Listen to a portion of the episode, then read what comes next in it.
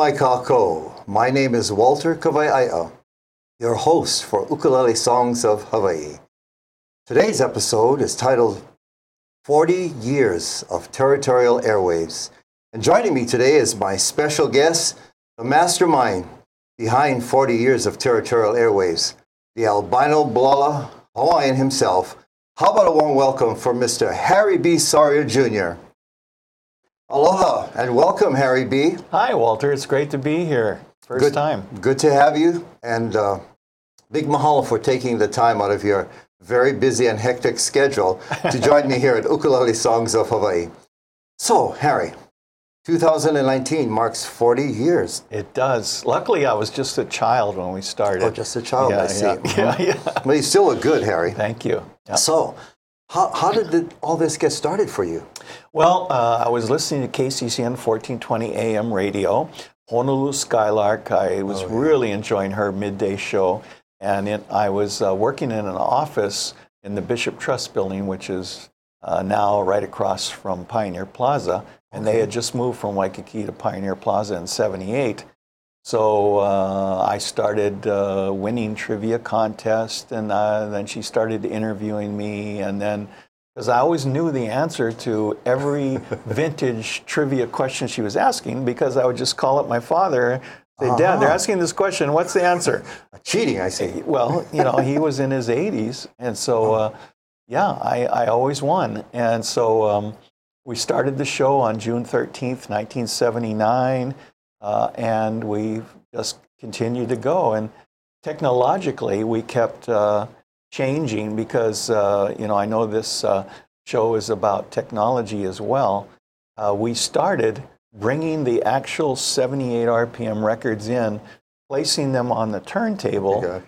changing the needles and the speeds, and playing those records live over the radio. Because in those days, KCCN played 33 and 45 RPM records on the Right. turntables with, Right. with the 33 needles. So I brought in 78 RPMs from the 30s and 40s, and it, the show just took off because people hadn't heard that music except the old timers Mhm. who Right. wanted to hear that music again. So So I guess we could say 40 years ago, and even as we you've moved through the generations of time, um, this music is being introduced like right now. yeah, There are a lot of young people out there that would be hearing this kind of music for the first time.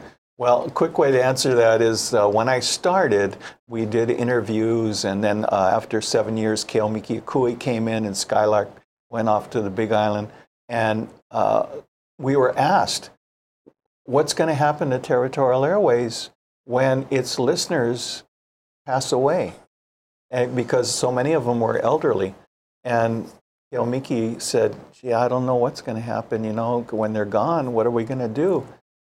But what in reality happened is now we have an entire generation of people who were born after we started the show. They're in their 20s and 30s, and they're our biggest fans. They, Really? Oh, yeah. We have uh, Raiatea Helm uh, Oh put, gosh. put a Territorial Airwaves generated song on her latest CD. Uh, the falsetto trio Nahoa. Oh, yes. They put a Love their song. music. Uh, they took a song from Territorial Airwaves and put it on their latest CD. So it, it's we're having that effect that we had with the brothers Cazimero and Peter Moon a generation ago. They were using music they heard on Territorial Airways and rehashing it. So I guess it would be very appropriate to say that uh, territorial airwaves has stepped into the educational realm, Yeah. so to speak. Yeah. I mean, when you mention names like Raiatea and Naho, I, I know these, we all know these people Yeah, and their yeah. age. So they, they, without territorial airwaves, that generation would have, would be clueless Yes. to the sounds of the territory. And back in the day, we just broadcast on AM radio, which was Honolulu, Oh, yes. Uh, some places that couldn't get reception. Oh. And then we would um, go to part of Kauai, you know, straight line across the water. But other than that, for 20 years, that's my audience. And then suddenly the internet comes up and we start doing podcasts. I now have on my website uh, seven years and counting of weekly shows in a podcast on demand form. And so we went to, my wife and I went to Paris. We go every year. And this year we flew to Rome to see some dancers she's influenced there. And they throw a party for us, a reception, and they hire a band in Rome that plays Hawaiian music. so they're so excited, and we finally meet them on the break, and they said, Oh, we've learned everything, including our steel guitar and our Hapa Haole songs, from listening to territorialairwaves.com. Isn't That's that in something? Rome, Italy. That's, isn't that something? Yeah. So how were they getting that? I mean, were, were you broadcasting, you know, at what point in time would people be able to pick through the podcast, I'm assuming, that they would be able to pick this up? It's uh, actually we're using on-demand technology. So on our uh, website, 24 hours a day, seven days a week, they can go in, look up I a see. show or an artist that they're interested in, click on it, and they'll start it no matter what time or place they're at. It, it, it is on demand. So technology has really helped you to expand the viewership. We now, our, our metrics tell us that we have more listeners in our 40th year than we've had in Hawaiian Islands. Really? Yeah, in the ra- in terrestrial radio. Yeah. Wow. You mentioned something earlier that in the early days of territorial airwaves, you were just on, on the AM side. Yes. So that limited the broadcast just within the state of Hawaii, Right. particularly to the neighbor islands. Uh, at what point did territorial airwaves go FM and Uh, making it capable for the neighbor islands to pick up? Good question. That was in the 20th year, and we went to Hawaiian 105 KINE FM. Okay. 105.1, and suddenly we could be heard on Maui, uh, parts of the Big Island, uh, as well as Kauai and so forth. So we had uh, different coverage. It was a little wider, but again, the breakthrough was when in the early 2000s we started streaming. So I had Oh. I had people that were listening live at midnight for the 5 to 6 a.m. Uh, excuse me 5 to 6 p.m. afternoon uh, Sundays show uh, from here. You know, from Honolulu is 5 to I see. 6 p.m., but in New York City it was 11 Correct. to midnight. Right, right. And they would stay up on a Sunday night and have to work the next Boy. morning because they had to get their fix of, uh, of territorial Harry airways. B. Soria. so, Yeah, and then I think the uh, the podcast concept came up about 2006. We started doing on-demand shows. I mean, this. I mean, the techno- technological advancements that we've ex- experienced over the last 20 years Oh, has really helped to gain, you know, push things forward with this kind of music and, and what you're doing. oh yeah, my, my dad used to say, you know, Harry, uh, in the, in the 80s, he would say, you know, my show in the 1930s, Voice of Hawaii, was on KGU and NBC, and we would be broadcasting uh, to NBC uh, nationwide, uh, the continental United States and Canada. You need to do that. Can't you hook up with shortwave? I said, Well, Dad, they don't, really don't have shortwave uh, available anymore, but uh, I'll keep looking. And then he died in 1990, and not long after that, the internet started. You know, that became available, I should say. It's too bad Dad couldn't have been here I to, know, to he witness missed that. that. But Yeah. speaking of Dad, um, I want to diverse for a little bit and have you tell our viewership a little bit about your. You, obviously, you have DNA Yep. when it comes to radio. Yep. And it, does it only go back to Dad, or does it go further back than that? Goes back to Grandpa. Uh, Grandpa. so maybe we can have our engineers throw up picture number one. I think There's that, that- Grandpa right that's there. Grandpa right there. Yeah, Harry Gilman Soria, Harry G. Soria, and uh, he became one of, or the first radio solicitor in Honolulu with the first radio station, KGU. And he started uh, uh, in the late 20s, early 30s, uh, and he was the right hand man to Marion Mulroney, who owned and operated um, KGU, and they were in the Advertiser building uh, that is now um, uh, Hawaiian Dredging, I think, is in Yes, there, Yes, yes. and um, that beautiful building. So they were on the third floor, the entire third floor, and KGU was the biggest and first radio station and very dominant in Honolulu. So uh, grandfather was doing that, and then dad got the bug, and he was, of course, a young man, and so what he did is he got a fake name, Hal Browning. There he is. That's dad. Yeah, and he's broadcasting at KGU there. But when he first started, he was Hal Browning on KGMB, the smaller station, and he basically uh, became so famous that his father said, "Hey, you got to come over to my station. I'll market you." so he brought him over, and he started making shows like going to town with Harry B. Soria. And uh, you know all these things. So suddenly, Dad was a radio personality before there were radio personalities in Honolulu. I'll say so. Grandpa, grandfather Harry G. Soria Yeah. was not a broadcast personality. No, he was sales and marketing. Sales and marketing. Yeah, he sold what they call time, which is, uh, you know, if a, if a laundry or toothpaste company Right. wanted to sponsor a show, they he would sell them, and they you would you'd hear um, uh, this is so and so tooth powder hour, you know. So was he kind of the, the pioneer in that in Hawaii with regards to soliciting uh, Yeah, he was time? he was the biggest salesperson at that time for advertising. There was only two stations, and he because he was uh, Kama'aina, he uh, got all the big accounts, you know, and he knew all these people.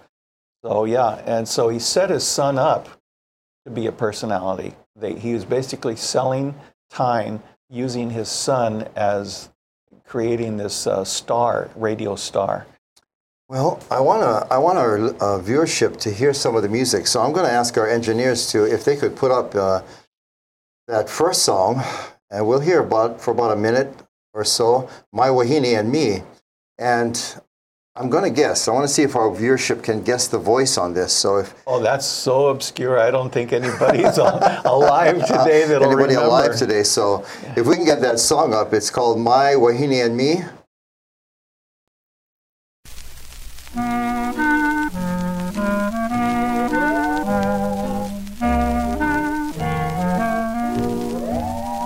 This tropical oil has done its work well. We paused for a while, and under its spell, I fell for her, she fell for me.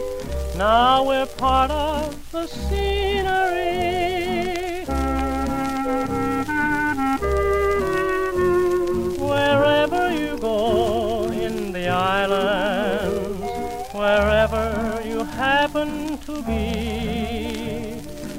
Chances are that you won't be far from my Wahine and me. We're roaming around in the highlands, we're walking along by the sea. We're here, we're there, oh, we're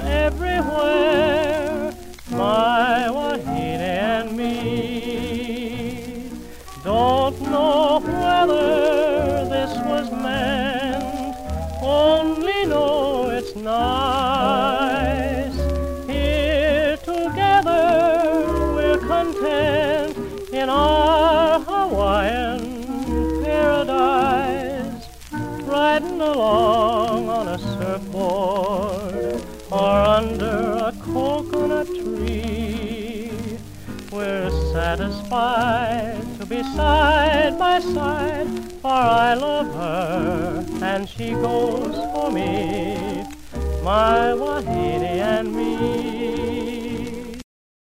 Oh, that I mean that really. When you hear that kind of music, it just takes you back to a, a bygone era, literally, and Yep. it's so indicative of the time. So I, I thought, uh, how does does Don McDiarmid Sr. have anything to do with that? uh, Well, he was leading the orchestra. Was he was leading the- the band, and he was playing clarinet. See, And the uh, singer was Gilmer Sean, a tenor that was very popular in Hawaii at the time. And uh, the records were made uh, basically in the 1940s, about 46. And the scheme was that they would make records that would be available for hula dancers. So they made the company, the label for 78 RPM Records as Hula. And then uh, as 20 years went by, suddenly, um, or actually more like 15 years, um, his son, Don Jr., uh, made a company that put out 33 and a thirds and called it Hula, Records, the same company. Oh, and then grandson, Flip, Right. he continued uh, that uh, Hula Records. Gosh. So, that, but you and Flip, we're all about the same age, aren't we? Yeah, yeah. So there's a generation gap because you, you mentioned earlier that you were close with Flip's father. Well, uh, I my my father was pals with Don McDiarmid the first, who made this recording, and then he had a son, Don Jr., who later did the Hula Records Records. 33s. But the guy who's closest to my age is uh, Flip or Don the third. On the third. And so there was a generation skip because my father and I were just two generations, but the McDiarmids were three generations. and and that, that is because when I was born, the firstborn, my father was 43 and my mother was 24. I see. Okay, so, we boy, we, skipped. we got a lot of stories, and I got a lot of questions to ask Harry. But we're going to take a break, about a 60 minute break, and we'll be back with Ukulele Songs of Hawaii and our guest, Mr. Harry B. Soria Jr., 40 years of territorial airwaves. Hi, I'm Rusty Komori, host of Beyond the Lines on Think Tech Hawaii. My show is based on my book, also titled Beyond the Lines, and it's about creating a superior culture of excellence, leadership, and finding greatness. I interview guests who are successful in business, sports, and life, which is sure to inspire you in finding your greatness. Join me every Monday as we go beyond the lines at 11 a.m. Aloha.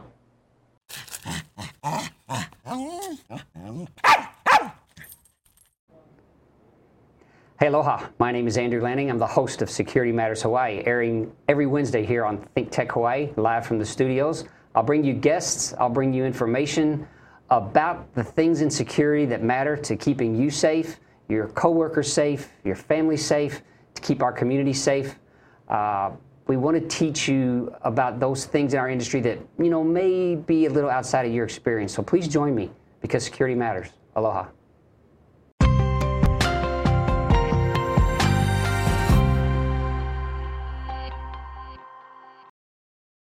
Aloha and welcome back. Uh, just before the break, Harry was giving us uh, background. Let me see if I got this right. Uh, your dad was 43 and mom was 24 when they had you. Is that Yeah, right? yeah. Okay. See, I, I do remember. Yeah, we. Uh, so by the time I started Territorial Airwaves in '79, I was 29, and uh, Jacqueline uh, Rossetti Lindsay was um, 24. So we were kids playing 78 RPMs. Uh, it was totally obscure and new to her, but I had my father as my technical consultant, and he was old enough to be my grandfather.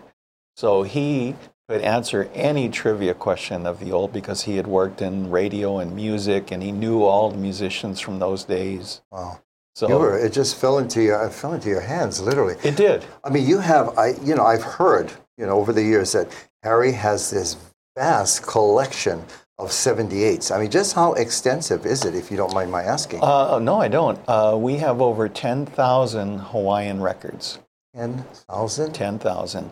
Uh, In my home uh, up in Manoa, we have uh, two large shelves with what we call the working collection. Half is 78 RPM, and the other half is 33 and a third. And the 45s are in storage, and the rest of all the records are there as well. But we have thousands right there in the living room. Oh, in, in the recording business, so we, we 78s come before 45s, is that correct? That's right. So we went from 78s, and then the industry went to 45s. Yes. And then from 45s, we went to 33 and a third Yes, LPs, that's long playing approximately how it went. Yeah, How it went. yeah, Wow. yeah. Yeah, I, I can remember growing up as a kid uh, in our own home. I mean, a lot of 45s, a lot Yeah. of LPs. Yeah. But mom and, and them had uh, 70. I have to tell you this story because you're going to appreciate this. So, uh, Harry knows my association with uh, the legend Kahau on the lake. Right. And in my younger days, uh, this is when George and I were going for lessons one Yeah. day. Kahauanu, the original uh, Lake Trio, Yeah. uh, recorded on a 78. Yes. And they, and it was so one one side I think it was Nani Venusi and the other side I, I can't remember the song. Pualilia. Pulilia. Well, see, Harry's got the memory. That's why he's in the business. Anyway, so after that Saturday morning's lesson, he gives me the 78 with my ukulele, and George and I decided to go surfing down at Sandy's. Oh boy. And guess what I did? Left it in the sun. I left uh, my ukulele as well as the 78 in my trunk. I mean, I was only 15, 16 years old, Not Harry. good. Not a good idea. Not a good idea. Well, guess, can you imagine what I found, you know, six hours later when we were through swimming and surfing? A warped record. A warped. It was literally like a flower, just Yep. the vinyl. And my ukulele, the bridge had ripped right off. Oh. Yes, and I, I, I well, anyway, that's a show. That's a Yeah. show. Another day, we'll finish that Yes. story. I got a couple of questions I want to ask. Sure. I mean, your background with your grandfather and your father. You know, you got the marketing side of radio. You've got the collection from your father and his Mm-hmm. experience as a personality on radio back in the territorial days. What? How would you say, if I ask you a question, how were you influenced by by grandfather and father in the work that you do now? Well, grandfather became a 33rd degree uh, Mason, uh, which there's very few. Kalakaua was one as well. And uh, one of the biggest things about them is they do these memorizations and oratory. They give these speeches, which, and if they become proficient enough, they, they elevate 32nd, 33rd, and so forth. These degrees. Well, that was grandfather. He was very good speech maker. And then dad got into radio, and he was very good uh, as a. Um, he could be doing uh, remote broadcasts, you know, and and he got a lot of hats at KGU. He was very proficient, and he was also very good uh, in following in the Masonic Temple. Well, when I was uh, between eight and ten years old, um, I started listening to my transistor radio, I, and I got fascinated by radio and the fact that I could go with Dad to the stations that he was uh, connected with Right. in the 1950s. So he bought me a tape recorder. Well, he brought a used tape recorder home actually, and uh, it was a, a desktop, and he showed me how to operate it. You know, I, I'm not even 10 years old yet. And he says, okay, this is how you do it. This is the mic. You go ahead and make radio shows, make adventure shows, and do the sound effects, and I'll listen to each one you make. So I would do it. You know, sometimes my friends would help me. He'd listen to it and, and critique me. And he told me later that no son of mine is going to have mic fright. He wanted me to get so used to the sound of my own voice uh, that I wouldn't be intimidated by a microphone. That influenced me because I started, uh, you know, being in the talent contest in the uh, singing in the school uh, events, you know, in elementary school. We became the MC. Uh, no, I was more of a uh, appearing with my friend and singing songs. Really? Yeah. Would you like to sing for us now, Harry? No, Oh, not okay. at all. and then, and then uh, eventually, uh, after high school, I got in a blues rock band, and we joined the Musicians Union. We played all the big halls, you know, in HIC, NBC, uh, uh, Waikiki Shell, all this stuff. And we went all the way through that freshman year at UH until the end. then we all decided to go to the mainland and continue our education up there. And so the group just broke up. Oh my gosh. But we had a year, and so I, I had a lot of Mike, and at that time I was the MC as well as the lead singer. I didn't know you sang, Harry. I know it's. I'll show you a picture sometime. I got to see that. and and then when I came back, I got jobs, and I'm doing my thing. And then in '79, which was just basically uh, ten years after I was a um, lead singer, suddenly I was swept into radio, where I've been ever since. Well, thank goodness you were swept into radio for, for all of us and for all of Hawaii. We could sit here and talk all day with Harry. You're a wealth of information, but I want uh, our engineers to cue up this song uh, for from our second half music collection, and this one is by Andy Cummings. Ah, And uh, you know, my wife and I were very close to Andy. Uh, Yes. I, to get my uh, position at Hawaiian Airlines back in 1971. That's I had to be interviewed for the sales job. Then I had to come back the next day and play in front of Andy, who ran the promotion team. Yeah. So if our engineers can cue up that song, Waikiki, His signature tune. his signature tune. Yeah. Yeah, he was quite a guy, wasn't he? Oh.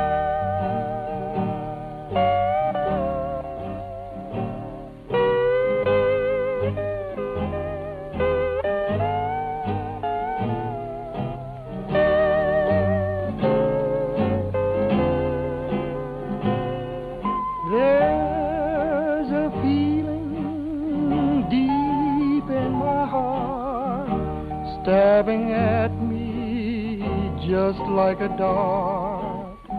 It's a feeling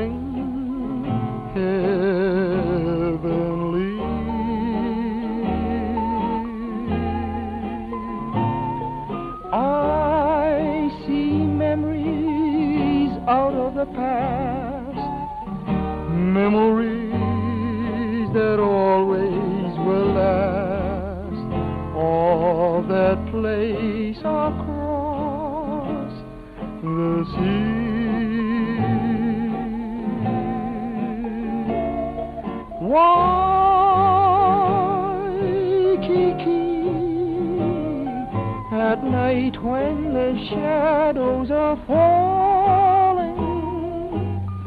I hear your rolling surf calling, calling and calling to me.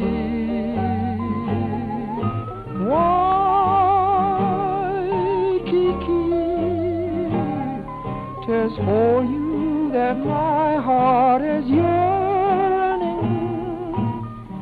My thoughts are always returning out there to you across the sea.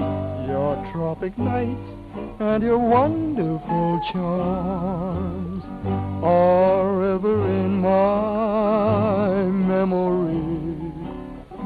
And I recall when I held in my arms an angel sweet and heavenly Waikiki.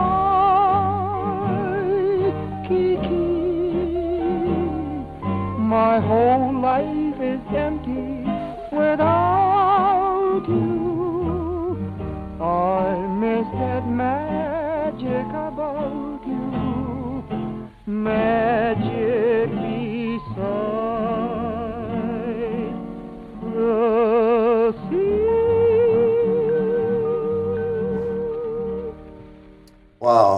that sure brings back what you know memories when you hear voices like that, Mr. Oh, Andy yeah. Cummings, and Yeah. the influence that he had on Hapa Haole Oh, music. yeah. he was. You know, I had, the, like I said earlier, I had a chance to play music with him on tour Yeah. at Hawaiian Airlines, and he was a musician. He was knew- knew his- amazing. he was amazing. When I had him on territorial airwaves, I mentioned my father's story that he had told me that he had made up jingles on the spot for Hotpoint appliances, and they would drive around the island on the back of a, uh, a pickup truck, you know, a flatbed truck, going to uh, Haleiwa, and Andy would sing these songs he just made up. So 40 years later, I interview him on Territorial Airwaves, and I mention the story. He sings the whole jingle. He had a photographic memory. He just made up that for the day, and he still He remembered the whole song. And he used to do that for companies all across the, the, the globe. Oh, yeah. For Hawaiian Airlines. Yeah, yeah, when- and he never asked. forgot a, a He never song. forgot the jingles. Yeah, He never yeah. forgot them. I got to ask you, and so 40 years of territorial airwaves, and tell us about, tell our viewers about a big gala event that's coming up Oh, next yeah. month. And That's Friday, June 14th at the Royal Hawaiian Hotel Monarch Room. We have uh, all kinds of artists, Raiatea Helm, Nahoa, Ho'okena, Alan Akaka and his Islanders, and uh, Kimo Keolana and his Lehulu. And it's uh, going to be a sumptuous buffet dinner, uh, a wonderful evening, silent auction of vintage Hawaiian items, and it's all for our nonprofit that ha- now owns my collection, which is called Hawaiian Music Archives Foundation. So tell our viewers, for those that are interested, I'm sure there are a lot of people listening to this that would like to. How do they how do they get tickets to go to this Ah, event? good question. Go to territorialairwaves.com and click on the red tickets button. Okay, you got that. Territorialairwaves.com and the red ticket button.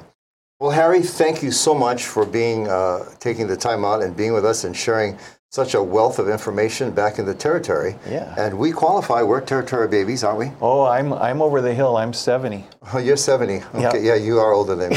So, yes, Uncle. Thanks for taking the time, Harry. And big mahalo for all of our viewers out there. And uh, we'll be back um, in two weeks with more from Ukulele Songs of Hawaii. I'm your host, Walter Kawaiaiea. And for now, aloha no.